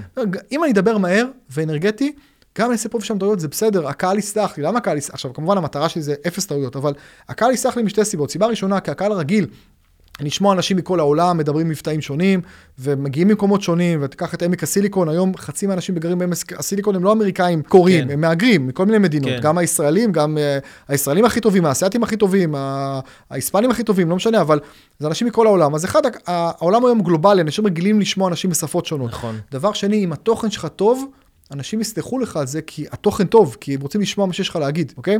ודבר שלישי, אז זה לגבי האנגלית. דבר שלישי, אז אמרתי, חלק מהקטע של להבין למה שאמריקאי ייקח אותי, למה שסיני ייקח אותי, זה כי אני לא צריך להיות אמריקאי. כשאני עכשיו עושה סדנה לאמריקאים, אני לא צריך להיות אמריקאי. אני לא ג'ון סמית, אני יניב זייד. עכשיו, אם אני אנסה להיות ג'ון סמית, אני אכשל. יותר מזה, יש, יש, כן. הרבה, יש הרבה ג'ון סמית, למה כן. לקחת אותי ולא אמריקאי? אין את האותנטיות. אין את. האותנטיות, בדיוק, ודיברנו על אותנטיות, אז אני אומר, דווקא כי אני מביא את הפרספקטיבה של יניב זייד, של הישראלי, שאנחנו start-up nation, אנחנו יש לנו מדינה שיש לנו הרבה מה להתגאות בה בכל העולם, כן. של היהודי, יש לנו מקומות בעולם שמעריצים את היהודים. אגב, משהו מעניין, גם מי שאוהב אותנו, גם מי ששנא אותנו, מחזיק מאיתנו כיהודים. כי אם אתה, לדוגמה, בעולם הרי יש אנטישמיות, אבל יש גם הרבה גזענות מול אה, ערבים, מול אה, שחורים וכולי. אנחנו רואים את זה גם עכשיו. כן. אה, עכשיו, אם אתה גזען נגד שחורים, אתה בדרך כלל, אתה לא חושב שהם יותר חכמים ממך. אתה מתנשא עליהם, אתה חושב שהם נחותים ממך, אתה מפחד מהם, אותו דבר לגבי מוסלמים. ולגבי יהודים זה משהו מעניין, גם מי שאוהב אותנו, גם מי ששונא אותנו, הוא מחזיק מאיתנו. כי מה אומרים על היהודים? אתם שולטים בכלכלה, אתם קובעים את הכל, כן. אתם שולטים פה במדיניות, עכשיו אומרים הקורונה זה המצאה ישראלית, השוטרים ש... שמרביצים עכשיו לשחורים בארצות הברית עברו הכשרה בישראל, אנחנו מלכי העולם. אתה אומר, אוקיי, בסדר, כאילו, אין לי בעיה שתחשבו על זה, כאילו, לא נכון, לא נכון, אבל לפחות אתה מחזיק מאיתנו. אז אני אקח את הקלף הזה של היהודי, ואני אקח את הקלף של הישראלי, ואני אקח את הקלף של את מי אני מביא לשולחן, ואני אגיד, כן, יש לי מה, יש לי מה למכור כן. לכל אחד זאת אומרת, בעולם. זה עזר לך לשנות את זה האמונה הזאת? עזר לי מאוד לשנות. להבין את האמונות. שלהיות אה, ישראלי ויהודי זה יתרון תחרותי? זה יתרון תחרותי, זה יתרון יחסי, וקודם כל זה, זה עובדה, אני לא אשנה את זה. כן, זאת אומרת, אני לא אהיה אמריקאי כן. גם אני נורא ארצה. אבל בחרת להסתכל על זה, ולא על כאילו אני מדינה קטנה, מי יקשיב לי. בדיוק, בדיוק, מה אני לא? אני לא נולדתי בארצות הברית, אני לא עם אנגלית שפת אם, אני לא מקושר ומכיר את כל בוגרי הרווארד וייל, היו איתי בגן. כן. אני כן מגיע ממדינה של start-up nation עם הרבה סטארט-אפים, אני כן מגיע כישראלי וכיהודי שזה מיתוג מאוד חזק בעולם, אני כן מביא איזה אג'נדה שלי, אני כן עם המון ביטחון בעצמי, כן. שמה שיש לי המקצועי, אה, הוא, אתה יודע, אתן לך דוגמה לגבי האמריקאים, לפעמים אתה גם חווה, המציאות מוכיחה לך שאתה, שאתה צודק, גם אם אתה לא, לא תמיד מאמין בזה. לדוגמה, הספרים שהתחילו להיות רבי מכר באמזון מ-2012. עכשיו, באמזון, 85% מקוראי אמזון בכל העולם זה אמריקאים. כלומר, זה בשוק אמריקאי. ואז אתה אומר, רגע, סליחה, אם הספר שלי רב מכר באמזון, ורוב מי שקורא אותו זה אמריקאים, מה זה אומר? שיש לך מה לתת לאמריקאים, אז פתאום זה כן הגיוני ש- שחברה אמריקאית תזמין אותך לסדנה, ואתה גם עובד על עצמך מנטלית, אבל גם אתה כן. רואה במציאות, אתה, אתה רואה כי אתה מחפש לראות כן. את העובדות שמה שנקרא נותנות את הגושפנקה למה שאתה חושב. כן. אז זאת אומרת, כל אחד ששומע אותנו עכשיו, לא משנה באיזה, באיזה פורמט אתם, מאיפה הגעתם, איפה למדתם, באיזה מקום התחלתם, השמיים הגבול אם רק תאמינו בזה. עכשיו, זה לא קורה, אתה יודע, קלישות, ראיתי גם סרטון שלך שאתה אומר, יאללה, כולם אומרים, אה, הכל ההצלחה זה כלום, זה יקרה לי מחר, זה לא, זה יש הרבה עבודה קשה, והתמדה, ועבודה כן. מנטלית. חלק ממה שאמרתי לך עכשיו על חו"ל, אני גם עשיתי הרבה עבודה, גם נקרא לזה טיפול רגשי, או גם עבודה מנטלית, גם עם אה, יועצים ויועצות, כאילו, אנשים שאני מקיף את עצמי באנשים טובים. כאילו שעוזרים לזהות האמונות המקבילות האלה, לפרק אותן. בדיוק, לפרק אותם, כן, לפרק אותם. אתה יודע מה, דיברת על זוגיות, בסדר? זה שלא מוצא זוגיות, צריך לשאול את עצמו, ואגב, גם אני הייתי במקומות האלה, בעיקר אחרי הגירושין, האם אתה חושב על זוגיות כנטל או כנכס? מהמם, כי אם כן. אתה חושב שזה נטל, ואם אתה חושב כן. שבת זוג שלך רק תשגע אותך ותמנע כן. ממך להצליח וזה, אז אתה א', לא תרצה בזוגיות, ב', רק תחליף כל הזמן כי לא תהיה מרוצה מאף אחד, וג', גם תמשוך אליך את הנשים המעצבנות, הפולניות, שיצדיקו המאפנות, לך שזה נטל. שיצדיקו בדיוק. ואם אתה אומר, זוגיות זה נכס, אני רוצה לחפש מישהי שתהיה חברה טובה שלי, שתפרגן לי, שתעצים אותי, ש... שתדחוף אותי להצליח יותר, אתה גם תזמן את האנשים האלה, וגם פתאום אתה פתוח לזוגיות, מה כן. שקודם לא היית פתוח. כן. אז האמונה המקבילה הזאת, שאתה מאמין במשהו וזה מגביל לך את חוט המחשבה, צריך לאט לאט להעיף אותה, שזה גם עבודה תודעתית ותת מודע ומנטלית, כן. וגם עבודה מאוד uh, יומיומית. כן, ואתה תמיד לוקח עזרה של אנשי מקצוע ש... שבעצם יעזרו לך וידחפו אותך. אני תמיד אומר, אני לוקח הרבה כסף תמורת השירותים שלי, אבל אני גם משלם הרבה מאוד כסף תמורת uh, לחזק את עצמי. יש לי צוות נהדר שאני רץ איתו כבר הרבה שנים, בכל תחום. אני מחזק את הצוות שלי, אני משקיע כל שנה לפחות כמה עשרות אלפי שקלים בהתפתחות שלי, ולפחות כמה עשרות אלפי שקלים בהתפתחות הצוות שלי, בשנים שהרבה יותר. כמו שאמרתי, גם משקיע המון זמן, קורא ספרים, רואה וובינארים, רואה סרטונים, באמת משקיע מדהים. הרבה מאוד זמן, אנרגיה מדהים. וכסף. להתקדם כל הזמן. מדהים. ו- ומאיפה ה drive הזה, יניב? כאילו, מאיפה ה- ה passion הזה, הרעב הזה לעשות, לכתוב עוד ספר? כאילו, כתבת כן. כבר אה, עשרה ספרים, שישה בעברית, ארבעה באנגלית. כאילו, לכתוב עכשיו עוד ספר, אה, לכבוש את העולם, ללכת, לעשות עוד, כאילו, אתה לא שבע, ו- ומאיפה זה מגיע, הרעב אז, אז הזה? אני אגיד לך ככה, רעב יכול לבוא משני מקומות, או מהישרדות, מה שנקרא, אני חייב, אני בחובות, אני חייב ל- ל- ל- כן, ל- להגיע כן, חזרה לאפס, כן. להתאזן, אני עסק בקשיים, המצב לא טוב, או מזה שאתה מרגיש איזושהי תחושת שליחות עמוקה, ואתה אומר, יש פה משהו שאני רוצה להגיע לכמה שיותר אנשים איתו. יש לי מוצר שאני חושב שהוא טוב, ואני רוצה שכמה שיותר יקנו אותו. יש לי שירות שהוא טוב, ואני רוצה שכמה שיותר אנשים יצרכו אותו. אה, אני חושב שאני יכול להיות מנהיג, בוא נרוץ לפוליטיקה. אני חושב שאני יכול להיות מנהיג, בוא נמלא, נמלא אולמות. אני כמובן מעדיף את הצד השני, זאת אומרת, הרעב יכול לבוא או מזה או מזה. כן. דרך אגב, לרוב האנשים אין רעב, ומתוך אלה שיש להם רעב, רובם הרעב הוא מגיע מהישרדות. כלומר, כי חייבים אז עושים. כן. כי עכשיו, אה, סתם אתן לך דוגמה קלישאתית, עכשיו איזה, לא יודע, מישהו שעובד במפעל באיזה מעלות ומקבל 5,000 שקל לחודש, ואתה כל הזמן אומר לו, אתה יכול יותר, אתה יכול יותר, אתה יכול יותר, הוא אומר, כן, כן, כן, והוא נשאר באזור נוחות. פתאום, חס וחלילה, הוא צריך ניתוח דחוף, או הילד שלו צריך ניתוח דחוף, הוא צריך לגייס 100 אלף דולר. עכשיו, זה משהו שהוא לא מרוויח בשנה. פתאום מוצאים את הכוחות, מוצאים עוד כמה כן. עבודות, עושים קמפיין מימון המונים, עושים תרומות, נפגשים עם אנשים, עושים, הולכים לתקשורת, פתאום אתה מוצא את ה-100 אלף דולר. למה? כי עכשיו נכנסת לאטרף של, אני צריך להשיג את זה. כן. איפה הדרייב הזה היה קיים קודם? כשלא היית חייב. כן. אז אני אומר, רוב האנשים הם לא רעבים, בגלל זה אגב הם נשארים באותו מקום, תבוא עוד חמש שנים באותו מקום, לטוב או לרע, כן? ומי שיש לו רעב, בדרך כלל הישרדות. אני מאמין ברעב האמיתי, שזה מתוך תחושת שליחות, שזה לבוא ולהגיד, אני אוהב מה שאני עושה, אני טוב במה שאני עושה, יש לי מה לתרום לאנשים, הסיבה שאני איתך עכשיו, אתה יודע, כמו שאמרת, שעת כן. ערב מאוחרת, היה לי יום ארוך, ואני נהנה, אתה רואה שאני באנרגיה גבוהה, ואני גם מכניס את עצמי לאנרגיה גבוהה, כי אני אוהב לדבר על זה, אני יכול לדבר איתך עוד שעות על הדבר כן. הזה, כי אני אומר, יש פה אנשים ששומעים אותנו עכשיו, ו- והם ייקחו כלים וטיפים ממה שאנחנו אומרים, כן. וזה ישנה להם את החיים. לא כולם, אתה יודע, חלק... אתה כל הזמן חי בתחושה של שליחות, של נתינה. הנה, גם באת לפה, הבאת ספרים, לנו כן, כן, לצוות, הבאתי ישר חותם. פגשתי אותך גם פעם באיזושהי סדנה, לא שאתה עשית, סדנה של מישהו אחר, אבל כאילו תמיד היית שם, מדבר עם אנשים, מחלק כרטיסי ביקור, נותן עצות. כאילו בדיוק. תמיד אתה ב- בהשפעה בצורה זו או כן, אחרת. עכשיו אני לא רובוט, אם קמתי איזה יום ולא בא לי, אז אני לא אלך לשום מקום, כן. אני אשאר בבית, אם, כן. אתה יודע, אני עייף באותו יום, אז אני ארגע, אם אני תכננתי לו"ז ואני רואה שהוא מטורף מדי, אז איזה קולגה כן. שהבטחתי שאני אגיע לאירוע שלו, אני לא אגיע לאירוע שלו, כן. הכל בסדר, אתה יודע, גם אני מאוד טוב בנטוורקינג, אבל לפעמים אתה בא לאירוע, אפילו חברתי, חתונה, לא יודע, משהו כזה, ואתה יכול בש- בשולחן לידך למצוא אנשים ואולי הוא יהיה הלקוח הבא. כן. לפעמים אתה אומר, אין לי כוח, באתי עם בזוג שלי, אני יושב איתה, אוכל, רוקד, שותה, הולך הביתה. כאילו, בסדר, זה, כולנו בני אדם. העניין הוא שהדברים האלה צריכים להיות היוצא מהכלל. הכלל צריך להיות, להיות באנרגיה גבוהה, כן. להיות בנתינה, להיות בפרגון, להיות בקשר עם אנשים, אתה יודע, לאהוב אנשים. אתה יודע, שהכלל מספר אחת במכירות, זה לאהוב את הלקוחות. אתה רוצה להצליח במכירות, תאהב לקוחות. אתה רוצה להצליח בתור מרצה, תאהב את הקהל שלך. לגמרי. מי שלא אוהב קהל לא יכול להרצות. אתה יודע, יש כאלה ש... שמעתי משפט לאחרונה שאומר, אה, Your network is your net worth. נכון. כאילו הסביבה, מערכות יחסים, האנשים שאתה בקשר איתם, הם למעשה הקשרים שבונים אותך כלכלית ומקצועית. ו... נכון. ודיברנו מקודם על השפעה, ו... ואתה ידעת יחסית בגיל מוקדם מה הייעוד שלך ומה הנתיב שאתה רוצה לעלות עליו, וזיהית מה אתה טוב. אני אגיד, אם בן אדם עכשיו הוא לא יודע מה הייעוד שלו, הוא לא יודע מה... מה, מה הוא אמור לעשות כאן, אבל הוא רוצה כן להתחיל להשפיע. כאילו, מה היית מציע לבן אדם כזה שלא יודע מה... קודם כל, קודם כל? רוב האנשים לא תמיד יודעים בגיל מאוד מוקדם, וזה בסדר גמור. החיים בסוף זה מסע, ואפשר להצליח בכל גיל, ואפשר להתחיל משהו בכל גיל. אתה יודע, אני מלווה הרבה לקוחות שהתחילו קריירה שנייה, קריירה שלישית. אתה יודע, היום אנחנו בעולם מאוד דינמי. אה, דווקא אני אומר לאנשים לפעמים, אה, דווקא קחו את הזמן. זאת אומרת, אה, היה לי עכשיו שיחה לפני כמה, כמה זמן עם מישהו שהוא חזר מטיול גדול בחו"ל, וההורים לוחצים עליו להתחיל ללמוד. והוא דווקא היה לו איזה חלום שלא יודע, לקחת איזה משאית אה, חומוס כזאת, אתה יודע, בצפון, ולהסתובב שם בין אתרי תיירות ולמכור חומוס, דברים כאלה. הוא אומר לו, תעשה את זה, כאילו, אם, תעשה את זה בצורה מקצועית, תעשה, כן. תלמד איך עושים את זה, לך כן. לקורסים, תלמד את תחום המזון, תעשה את זה עם כל, עם, בצורה חוקית, לא סתם לפתוח איזה דוכן שהמשטרה תבוא, תגרש אותך אחרי שעה כן. ותפסד את הכסף, אלא תעשה את זה כמו שצריך. ואין לי בעיה שתשקיע בזה כן. שנה, אבל הוא אומר, אבל ההורים רוצים שאני, ילחצו עליי ללמוד. אמרתי לו, תשמע, אתה עכשיו בן 23-24, בסוף אתה תגיע לגיל 35-40, יהיה לך מקצוע. זה משנה אם התחלת ללמוד בגיל 23-24, מישהו יזכור מתי התחלת ללמוד, אבל השנה הזאת של למכור חומוס וכאלה, זה שנה שיכול להיות שמזה תיקח בכלל מכיוון כן. אחר, אבל זה משהו שלא, שלא בטוח שיחזור.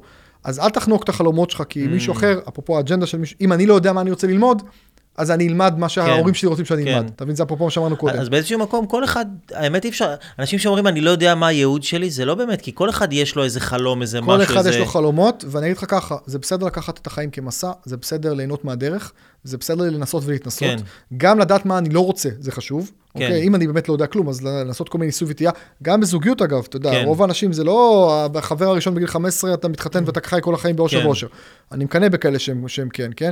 אה, לא משנה אם זה בגלל בורות או בגלל שבאמת בא להם. כן. אבל רוב האנשים, הרבה ניסוי וטעייה, עד שאתה מדייק לעצמך בסביבות, פעם זה הגיל 25, היום גיל 30, או בהמשך זה יהיה 35-40, אתה מדייק לעצמך בממוצע, מי, עם מי אתה רוצה לחיות כן. כל החיים.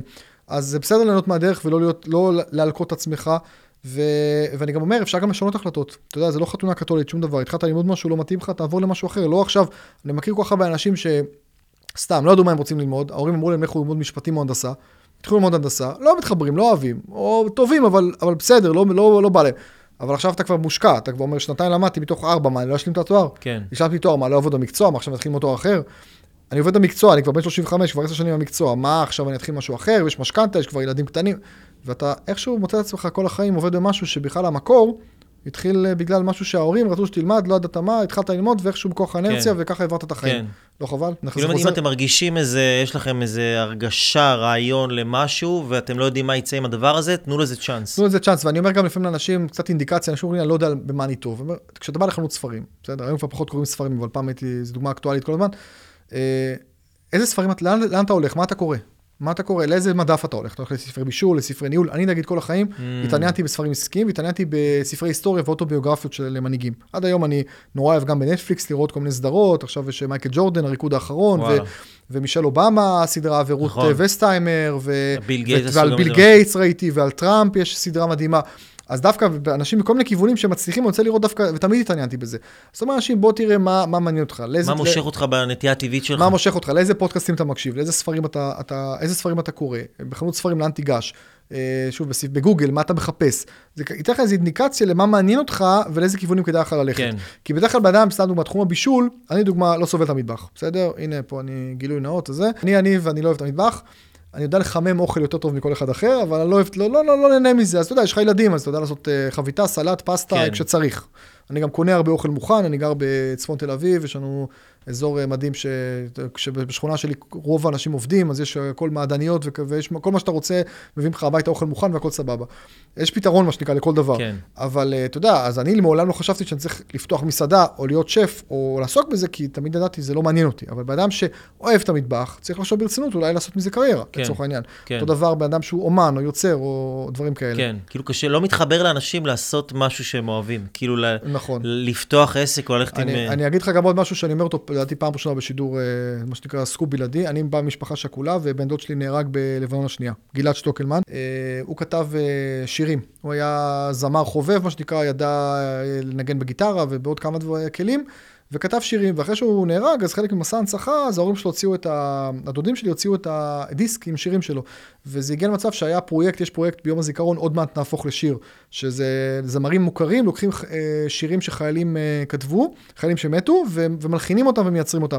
ושני שירים שלו היו פעמיים מקום ראשון, ב... זאת אומרת, שני שירים שונים, הולחנו על ידי שני זמרים שונים, ושרו אותם בשני ימי זיכרון שונים, וזכו מקומות ראשונים.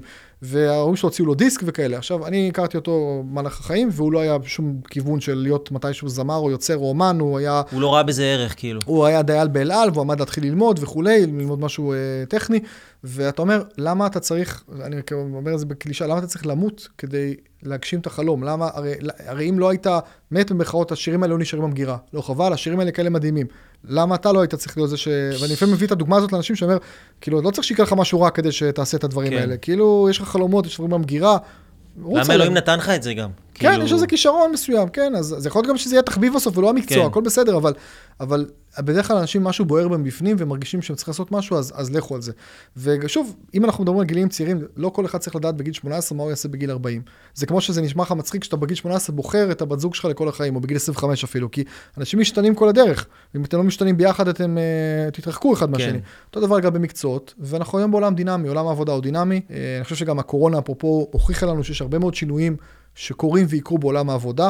אפרופו זום, לגמרי. אתה יודע, אבא שלי תותח על חלל, איש נדל"ן והכול, אבל באמת הוא ככה לא טוב בטכנולוגיה יותר מדי, ו, ובחודשיים האחרונים הוא עשה קפיצה מדהימה, הוא פתאום אומר לי, עשיתי פגישה, לפני איזה חודש, הוא אמר לי, עשיתי פגישה בזום. אמרתי לו, אבא, ביום שאתה אומר את המילה זום, אני יכול, אני יכול לפרוס, סוף עולם הגיע. כאילו, אתה יודע, פתאום כל מיני מנכ"לים כאלה שפעם, מנכ"ליות שפעם אומרים לך, לא, אני רוצה לבוא להכיר אותך, בוא אליי למשרד, אנחנו כן. חייבים להיפגש פנים מפנים. פתאום אה, לא צריכים לפגוש אותך, פתאום יש זום, או הרצאות בזום, או פתאום כל מיני ישיבות וידאו קונפרנס נהיו אה, לגיטימיות, מה שפעם זה לא היה, העולם משתנה כל הזמן. ואני חושב שמה שחשוב, וזה מתחבר למה שאני מלמד, ואולי גם מה שאתה מלמד, זה כישורי חיים. בסוף אנשים צריכים לדעת כישורים חברתיים, כישורי חיים, נטוורקינג, לדעת להסתגל לשינויים, כן. והעבודה המנטלית הזאת היא מאוד חזקה. כי מי שלא מצליח להתאים את עצמו, אז כן. הוא באמת נשאר מאחור. לגמרי. ויניב, בתור אה, אחד שלמד מכל כך הרבה אנשים, ו- וכל הזמן בהתפתחות, וכל הזמן בדרך, מי, אם אפשר לשאול כזאת שאלה בכלל, מי הבן אדם שאתה זוכר שהכי השפיע עליך בחיים שלך? אוקיי, okay, אז קודם כל יש רשימה מאוד ארוכה. אני ספציפית, אף פעם לא היה לי איזה מנטור אחד שאתה רץ איתו שנים, ואתה גרופי שלו והולך לכל הסדנאות שלו. אני תמיד ככה בוחר, גם, גם השתלמויות בחו"ל, אני כל שנה נוסע למישהו אחר. אז uh, יש לי הרבה מאוד לאורך השנים. גם חברים, גם קולגות, גם משפחה, השפיעו עליי מאוד ההורים שלי, שגם שהם לא הבינו מה אני עושה, הם תמיד תמכו ופרגנו והכל, ואני משתדל אותו דבר עם הילדים שלי. אה, חברים הטובים שלי, השכירים, אלה שירדתי להם קודם, ש, שלא תמיד מבינים את העולם שלי, אז, אז לצורך העניין, הם, אה, הם מפרגנים למרות שהם לא תמיד יודעים מה, כן. מה אני עושה. אה, בכלל, אני תמיד הקפתי עצמי בסביבה תומכת, וכשלא הייתה תומכת, יצרתי סביבה תומכת, אוקיי? וגם זה כולל למצוא כאן החלפת בנות זוג שהן לא מתאימות ולא תומכות בקריירה, אם זה החלפת, לא החלפת חברים, אבל לדעת עם מי לדבר על מה. כן. נגיד, החברים שהם לא מהתחום, אני לא אתייעץ איתם מקצועית, כי הם לא יכולים לעזור לי, וזה כן. הדעה והעצה שאמרנו. וגם מנטורים וקולגות, יש הרבה מאוד. אגב, אתה אחד מהם, גם ממך קיבלתי השראה, אבל גם באמת כיף. הרבה, רשימה ארוכה מאוד. אני אגיד במילים שוב, אני בטוח אשכח אה, זה, אלון אולמן וניר דודבני ורן שטרן ועופר מלמד ולוטן סגל ו, ובאמת הרבה מאוד חבר'ה ש... ולירון מור וקולגות, חברים, אני בקשר עם כולם, יש עוד רשימה מאוד מאוד ארוכה, אני יודע חלקם גם היו אצלך, וחלקם עשיתי דברים, חלקם עשיתי שיתופי פעולה, ואני גם לא מסתכל על זה כמתחרים שלי, חלקם, אתה יכול לקרוא לזה מתחרים שלי, אני לא קורא לזה מתחרים, אני קורא לזה קולגות, כי אני לא חושב יצירתי, אני לא חושב תחרותי, אני חושב יצירתי. כלומר, מבחינתי אנחנו לא באמת באים אחד על חשבון כן. השני. אה, בעולם יש הרבה מנטורים שלמדתי מהם, אה, הארב אקר, אה, דן קנדי, ביל גלייזר, אנטוני רובינס, אה, ברנדון ברושארד, כאילו יש הרבה רשימה ארוכה. כן. ואני יכול להגיד לך שגם הרבה אנשים, אני ציינו קודם את הסדרות, אז אה, אנשים שמצליחים, אני תמיד מחפש את הביוגרפיות שלהם, כמו לדוגמה כן. אמרנו מייקל ג'ורדן ורות ווסטהיימר ו- וטראמפ ואובמה ו- וביבי וכולי. כן. אתה לומד, אני לומד המון גם מהחבר'ה האלה, זה המון המון השראה. מדהים. דווקא הסיפורים מאחורי הקלעים. ומה הייתה ההצלחה הראשונה שלך? תשמע, יש לי הרבה, אני, אני מסתכל תמיד על, אני רואה, מסתכל על זה כאירועים מכוננים, שאתה כאילו עושה כן. כל הזמן קפיצות. אפילו אז... איזשהו זיכרון אה, ילדות של הצלחה ראשונית ש...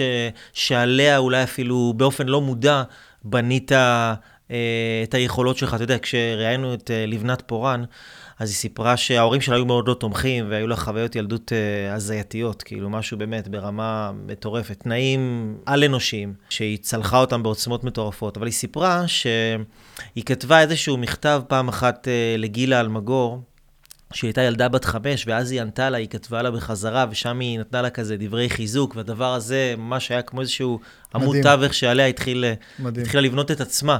אז כאילו נגיד, יש לך איזשהו זיכרון אז כזה? אז אם אני אקח את ה-20 שנים האחרונות, דווקא אני אקח את הקטע המקצועי, אה, אני, אחד שאני רואה את עצמי כמגשים חלומות סדרתי. זאת אומרת, אני כאילו אה, בורא לעצמי את המציאות, אני יודע שזה נשמע קצת קלישאתי, אבל כאילו אני משתדל כמה שיותר, יש לי חלומות ללכת עליהם.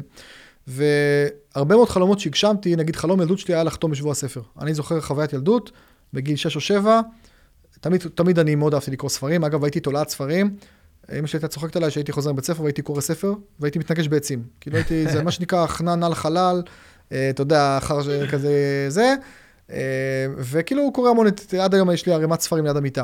היום אגב, הילדים שלי עושים אותו דבר רק עם הנייד. זאת אומרת, כן. הם חוזרים מבית ספר, אז עם כן. הנייד ככה מסתכלים ונתקעים בעצים. אה, פשוט הפורמט השתנה. אבל היה לי חלום, באתי עם ההורים שלי בחיפה, אני במקור חיפאי, אז באתי לרוממה, להיכל- הספורט ברוממה, שם היה שבוע ספר, ונורא נורא התלהבתי מזה שיש סופרים בצד השני, ואתה בא ואתה, והם חותמים לך, כן. וסופרים מוכרים וכאלה. אה, היה בזמנו אה, אורי פינק, וואי, אתה לא יודע, אני בדיוק חשבתי על זה עכשיו. מה, אורי פינק. על זבנג? עכשיו, בזמן שדיברת, נו, אני בדיוק, זה מה שעבר לי בראש, כי כשאני הייתי ילד, אני הייתי ב... בסדנת קומיק שלו? הייתי ב... לא, הייתי בשבוע הספר בכיכר רבין, כן. ושם גם הוא היה, כאילו זו הייתה תקופה שהוא היה בשיאו. אה, מי שלא יודע, אורי פינק הוא מאייר אה, ספרי קומיקס. כן, והיה ו- זבנג, אז ואז בדיוק. כשהתחלת לדבר על שבוע הספר, כאילו חשבתי, קפץ לי הזיכרון של אורי פינק. אז תקשיב, בוא נספר לך משהו על אורי פינק. אני עשיתי אצלו, אני מאוד אהבתי צייר קומיקס. אה, אפרופו, נגיד ציור זה משהו שלא פיתחתי, למרות שהיה לי איזה כישרון, אני גם אה, ציירתי קומיקס כשהייתי קטן. והלכתי לסד... אה, אז הייתי חיפאי, וההורים שלי שלחו אותי לסדנת קומיקס עם אורי פינק ברעננה, שאתה אומר הוא היה בשיא, עם זבנג, מדור זבנג בעיתונים והכל. מבחינתי זה היה כאילו, אתה יודע, להגיע לרעננה, כן, מרכז הארץ, כן. כאילו כמו הוליווד, ולהיות, ולהיות איתו והכל, והוא לימד אותי כמה טריקים על קומיקס. ולימים הוצאתי ספר בהוצאת כתר, דבר לפני קהל, והוא גם הוציא, זבנג זה בהוצאת כתר, והיינו בשבוע הספר ביחד, וחתמתי יחד איתו, אחד ליד השני. ואז אני בא לדבר איתו, ומסתבר שהוא אפילו זכר אותי מהסדנה, או לפחות אמר שהוא זכר אותי, אבל כאילו זה היה, היה שיחה נורא מגניבה, אני אומר, בוא'נה, זה סגירת מעגל, זה לגמרי. כאילו סוג של גיבור ילדות. אז לי היה חלום לחתום בשבוע הספר. זאת אומרת, משהו שרצית אותו, שרציתי אותו, ח- חזית אותו בעיני רוחך, והנה הוא קורא והנה הוא הלכה קורא, למעשה. ובגיל 26-7 אני חושב שפעם ראשונה שחתמתי בשבוע הספר, ואני זוכר שאתה- את החוויה שאתה, שאתה בא נותן לכרוז פתק מה להקריא עליך, ואז הכרוז אומר, אה, גבירותיי ורבותיי, אה, רוצים לדבר לפני קהל, אה, רוצים לדעת לדבר מול אנשים, יניב זייד, אז עוד לא הייתי דוקטור, יניב זייד נמצא כאן וחותם על ספריו, ודבר לפני קהל, ודבר לפני לקוח, עכשיו בהוצאת כתר. ואתה פתאום שומע את הכרוז, ואנשים באים מתחילים לבוא אליך, אתה אומר, "זה- זה- אני הייתי פעם הילד ההוא, ועכשיו אני בצד השני. אז זה דוגמה משהו שהוא כזה חלום ילדות חזק, ולאורך השנים היו לי הרבה חלומות שהגשמתי, היה לי חלום לדוגמה הרבה מאוד שנים, אה, להופיע בהיכל מנור המבטחים, להרצות בהיכל מנור המבטחים. שזה פעם היה עד אליהו, ופעם היה נוקיה, תמיד השתנה השם, אבל כן. היה לי חלום כזה, עוד מאז שהייתי ילד והיינו הולכים למשחקים וכאלה, וזה משהו שאני אני חושב שכל חברה שהייתה לי מגיל 16 שמעה את החלום הזה, וכל חבר ידע את החלום הזה. ולפני ארבע שנים הגשמתי את החלום הזה, הייתה הופעה של ג'ורדן בלפורט בישראל, ג'ורדן בלפורט זה הזאב מוול סטריט, ומכללת Cashflow שהיו לקוח שלי וקולגות, אז הם הביאו אותו לארץ, ואני וניר דובדבני עשינו איזה debate, אה, ראווה, מה שנקרא שכנוע מכירות מה, מה עדיף, כמופע חימום לג'ורדן בלפורט מול וואו. 3,000 איש, שזה עד היום ההרצאה הכי גדולה שהייתה בישראל. מדהים. ומי שרוצה אגב לראות ביוטיוב, לעשות, תעשו בגוגל, ביוטיוב, אה, שכנוע מכירות מה עדיף, תראו שעה, אני מול ניר ראש בראש, debate ראש בראש, עם אקי אבני מנחה, זה אחד הסרטונים הוויראליים. יותר, מדליק מאוד. וזה היה הגשמת חלום עכשיו ברמה, ברמה של, אני זוכר, אנחנו יושבים בחדר הלבשה של מכבי תל אביב, ואז אני שומע את הרחש של האולם, וה, ו, ופשוט היה לי חלום עוד שהייתי הרבה שנים קודם, שמביאים אותך במסדרון, ואז אתה עולה לבמה מאחורה, וככה זה היה, וזה היה מדהים. תן לך בכלל את האומץ לראות את זה בעיני כן, סוג רוחך. של תמונה מנצחת כזאת, כן. אה, דוגמה נוספת, אמזון, היה לי חלום אה, להיות, להיות מקום ראשון ברשימת רבי המכר של אמזון. הגשמתי את זה כמה פעמים כמה ספרים, אבל זה גם איזו תמונה מנצחת, שאחרי זה זה נהיה כבר הרגל שלך. אבל כאילו פעם ראשונה, אני זוכר, אתה מגיע מקום ראשון, יש לך צילום מסך, שאתה מקום ראשון, באיזו קטגוריה מסוימת, ואומרים לך בספרי public speaking, אתה מקום ראשון, ומקום שני שלישי זה ספרים מאוד מוכרים. כן, משא ומתן עסקי, אני מקום ראשון, מקום שני, Getting to Yes, ספר שאני למדתי עליו בחוג כלכלה. וואו. אני הייתי ב public speaking, היה uh, How to Deliver a TED Talk, שזה ספר רשמי ש TED הוציאו, TED הרשמי העולמי, וב-2012 אני מכרתי יותר ספרים מהם, בדיגיטל. וואו. אתה רואה, יש לי עד היום, אפילו, אפילו בתיק פה איזה משהו שיכול להראות לך אחרי זה, ש, שיש ממש צילום מסך שרואים מקום ראשון, Persuade and Influence Any Audience של יניב זייד, מקום שני, How to Deliver a TED Talk, בדירוג. מדהים, אתה יודע, מדליק, מדהים. כאילו, וזה באמת דברים. ששוב עובדים עליהם שנים, וזה זה הרבה עניין של התמדה וניסיון וחריצות, וגם אני מאוד טוב במה שאני עושה, כלומר, יש לי את הכישרון הגולמי שליטשתי אותו, אבל בסוף אני טוב בזה. אני לא טוב במטבח, אני לא טוב בטכנולוגיה, אני טוב בזה. ואתה מתרכז בזה. בדיוק, בדיוק. אני אגב טכנולוגיה, יש לי אייפון, אה, לא יודע, פרו XW, לא יודע מה זה, הכי טוב שיש, ואני יודע לעשות סנד ואנד בערך, בסדר? אני יודע אולי גם להסתכל היום על מיילים מהנייד, אבל אני לא יודע, עשרה אחוז מהיכולות של האייפון אני לא יודע לעשות, אבל אני מאוד דיגיטלי וטכנולוגי בעשייה שלי, כי יש לי צוות דיגיטלי מעולה, שאני משלם לו הרבה כסף, והוא בשיא החדשנות, הוא לומד מהעולם, לא רק בישראל. כן. ו- ואז אני מצליח להיות בכל מקום באינטרנט, למרות שאני אישית לא עושה את הדברים האלה. אני כותב תוכן, אני נותן אותו לחבר'ה, הם גם מפיצים, מטרגטים, עושים קמפיינים, משווקים, הכל מדהים. בסדר. אז אני יודע במה אני טוב ומה אני לא טוב, ואני עושה outsourcing במה שאני לא טוב. מדהים. אז יניב, וואו, כמה ערך, כמה תוכן, כמה drive, כמה אנרגיות, כמה ידע, כמה חוכמה. תודה רבה לך על הזמן שבאת ופינית, הזמן שלך מאוד מאוד יקר, ובכל זאת באת כדי לתת מהידע ומהכלים שיש לך לאנשים אחרים, לפלס את הדרך אה, עבורם. וככה, לפני שאשאל אותך כמה שאלות לסיום. בבקשה. אה, מה, מה השלב הבא עבורך? השלב הבא עבור, קודם כל אני מאוד נהנה ממה שאני עושה ואני רוצה להמשיך אה, להגדיל את הקהילה שלי גם בישראל וגם בחו"ל. יש להם רשימות תפוצה גם, גם בעברית וגם באנגלית. להגיע לכמה שיותר אנשים, לכבוש כמה שיותר מדינות. המודל העסקי שלי הוא כזה שהיום הוא מתבסס הרבה על הספרים, כי דרך הספרים בעולם אני בעצם מצליח להגיע למדינות. שלב א' זה להוציא ספר במדינה מסוימת, שמתרגמים אותו לאותה שפה. שלב ב' זה להגיע לאירוע השקה, או אירוע השקה שמארגנים לך הוצאה לאור, ואתה בעצם אה, מופיע שם בתקשורת ונחשף שם לקהלים וכולי. ושלב ג' זה אחרי אירוע השקה, גם כבר לקוחות מתחילים להזמין אותך ואתה נמצא על הקו באותה מדינה. כן. עשיתי את זה כבר עם כמה מדינות ואני רוצה להמשיך את זה בעוד הרבה מדינות. מדהים. החזון שלי שדוקטור שכנוע יהיה מותג הרבה יותר חזק בישראל והרבה הרבה יותר חזק בעולם. אה, החזון, החלום שלי, אחד החלומות הילדות תמיד היו להכיר מקומות בעולם ולהכיר אנשים דרך ההרצאות ודרך הספרים. שזה משהו שמה שאני עושה מאפשר לי לחיות חיים נורא מגניבים. כי אתה מגיע למדינות שלא הייתי מגיע בשום דרך אחרת, אם לא הספרים וההרצאות. אני מגיע למקומות בארץ שלא הייתי מגיע. אתה יודע, בתור מרצה, אתה כן. גם מכיר את זה, שאתה מוזמן לכל מיני מקומות, ארגונים כן. שלא ידעת שקיימים, כן. חברות שאתה לא הכרת, יישובים בארץ כאלה שאתה מגיע אליהם. אתה מגיע שם גם שמרימים לך כזה זהו, אתה גם מגיע בתור מלך, לא מגיע בתור איזה כן. מישהו, הבן של שכן שכן שאומר להזיז את האוטו בחנייה, אלא מגיע בתור איזה מומחה, וזה חיים נורא מעניינים, וכל יום שלי נראה שונה מהשני. אז קודם כל להמשיך באנרגיה הזאת, בעשייה הזאת, זה דבר ראשון, להגדיל את הקהילה. להגדיל את הפעילות, להגדיל את כמות האנשים שדיברנו על רעב, אני רעב כן, שיותר אנשים כן. יחוו את זה. אה, ואני אומר, אגב, גם למי ששומע אותנו עכשיו, אז, אה, אז מי שעדיין לא נמצא בקהילה שלי, אני מזמין אתכם, כי יש לי ערוץ יוטיוב במעל שני מיליון צפיות. איך קוראים לערוץ עצמו? יניב זייד, כנסו ל... אפשר לעשות יניב זייד בגוגל ותגיעו לאתר שלי וליוטיוב מדהים. שלי. יש לי, יש לי שני אתרים בעברית, אחד בעברית לחברות וארגונים ואחד בעברית לקהל הרחב. persuasion co.il ויניב זייד.com, אפשר למצוא בגוגל יניב זייד ו... ותגיעו לזה. יש אתר באנגלית, אמרנו doctorpersuasion.com. יש לי, יש לי מועדון לקוחות, אה, רשימת תפוצה שאני שולח כל שבוע סרטונים, מאמרים, טיפים. אה, אז אני ממליץ, מי שרוצה לשמוע, כנסו לאתר שלי, תירשמו. מעולה. יש לי גם מדריך שכתבתי, שנקרא 10 הטעויות שדוקטור שכנוע לא יעשה לעולם.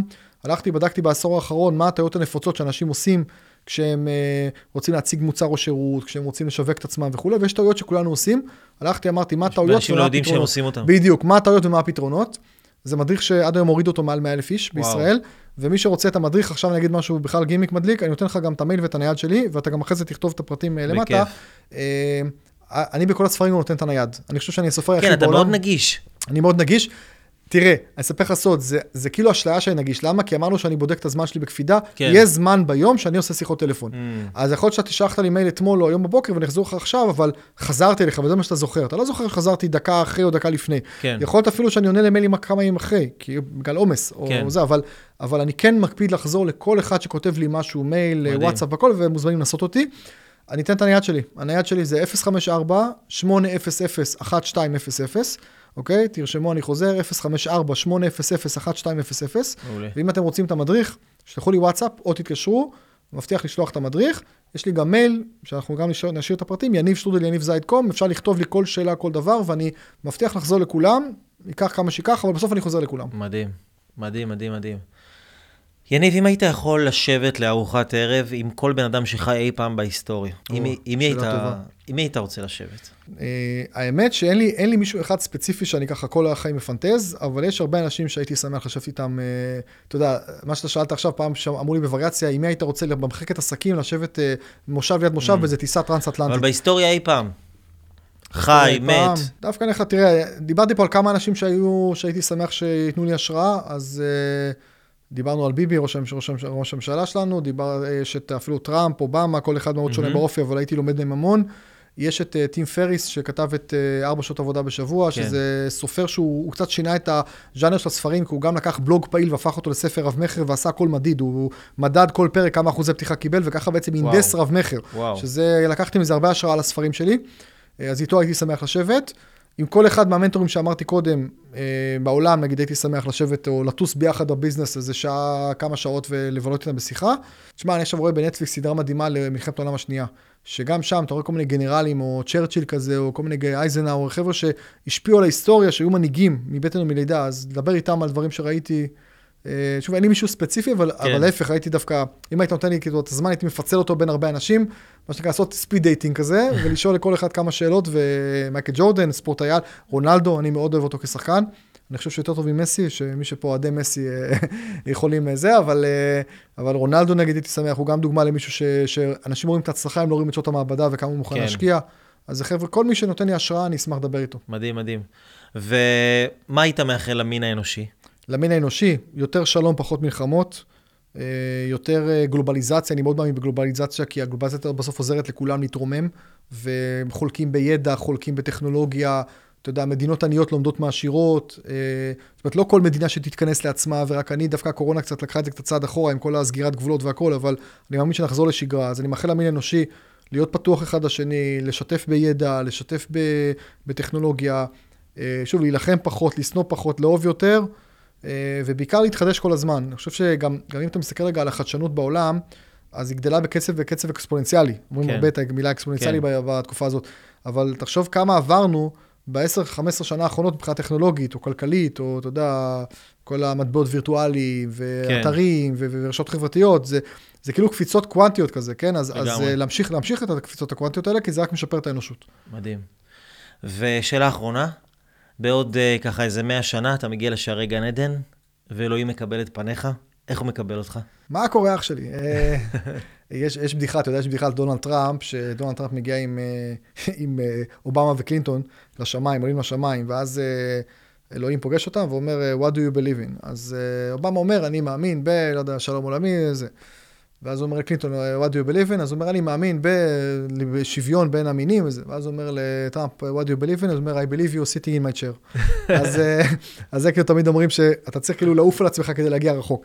אז אם אתה שואל אותי מה, מה אני רוצה, קודם כל אני רוצה להגשים את עצמי ואני רוצה, אתה יודע, יש פעם אמרתי, אני רוצה לדעת שהטבעתי חותם עוד בחיי. זאת אומרת, והזכרתי קודם גם את הדוגמה של בן דוד שלי שנהרג בלבנון השנייה, כאילו אני רוצה להשפיע עוד בחיי וליצור את ההצלחה עוד בחיי. כן. כי הרבה אנשים מקבלים קרדיט רק כשהם מתים. כן. אני כבר לא ניקח אותך למוצרט ובטהובן ו- כן. וואן ואן גוך. ש- ש- שגילו אותם רק אחרי כן. שהם מתו והיצירות שלהם בזמן אמת היו שוות כלום ופתאום אחרי זה... אני רוצה לראות בזמן אמת בחיי את היצירות שלי שוות הרבה כסף, אני רוצה ליהנות מהחיים עכשיו ולא אולי בגלגולים הבאים אם קיימים או בנשמות הבאות וזה. אני רוצה לקבל קרדיט ומחמאות עכשיו ולא אחרי ש... כן. שאני אמות יגידו אוי איך הוא השפיע על הכלכלה, אני רוצה עכשיו לקבל את זה. אה, ולשם אני חותר. אני רוצה, זה, זה drive מאוד חזק אצלי, כי אני רוצה ליהנות, ליהנות מהחיים ומהפידבק ומהאגו הזה, ומה, נקרא לזה ה vibe, הטבעת חותם הזאת עכשיו. ואני רק אסיים ב... באיזה משפט, אה, כשהוצאתי את הספר הראשון בכתר, אז לכתר יש משרדים מאוד מפוארים, וכתר זו הוצאה, הייתה אז הגדולה בישראל, והוצאה מאוד מכובדת, ו, ויש להם איזה ארון זכוכית ענק במשרדים של כל הספרים שהם הוציאו. ובאתי לפגישה שם, וישבתי וחיכיתי בחדר המתנה, ואני רואה את הארון זכוכית, ואני רואה את הספר שלי לדבר לפני קהל, הוא יושב שם עם כל ה... באמת, אה, עמוס עוז ורם אורן ורביב דרוקר, ומי שאתה רוצה, באמת שורה ארוכה של אה, זה, וקרין גורן, שהיום שפית וזה. ואתה אומר, וואלה, זה מדליק, אני לא יודע איפה אני עוד 20 שנה, או איפה אני עוד 40 שנה, הספר יהיה פה. וכל אחד שבא פה לפגישה כמוני, רואה את הספר שלי יחד עם כל החבר'ה האלה. וזה משהו שמאוד מאוד חשוב לי להטביע חותם. אה, אז אני רוצה לדעת שלא משנה באיזה רגע אני אה, לא אהיה פה, אני יודע שעשיתי כל מה שיכולתי עד לאותו רגע, כדי לחיות טוב, לחיות נכון, לאהוב, לאהוב כמה שיותר, אתה יודע, להשפיע כמה שיותר, וזה מה שממריץ אותי. מדהים, עוצמתי ביותר. תודה. דוקטור שכנוע, תודה רבה לך. אני, בכיף. שכנעת אותי, מה שנקרא, שאתה הולך לעשות את זה עוד יותר בענק. תודה רבה, ואנחנו ממשיכים לגדול ביחד, ותודה על כל הערך שאתה נותן, ואני גם מזמין את כל הצופים אה, וכל המאזינים, גם, כמו שאמרתי, ליצור איתי קשר, כן. בנייד, במייל, באתר, להוריד את המדריך, אה, מי שרוצה לרכוש את הספרים, מי שרוצה להתייעץ איתי, לדבר איתי. להירשם ביוטיוב. להירשם ביוטיוב, אה, לעשות לי לייק, לעקוב אחריי בטוויטר, לעקוב אחריי הביתה, מה שרוצים. באמת, בכיף, אני לרשותכם, ואני מבטיח לחזור לכולם. מדהים. יניב, תודה רבה. רבה רבה. תודה רבה, נהניתי, היה כיף. תודה רבה.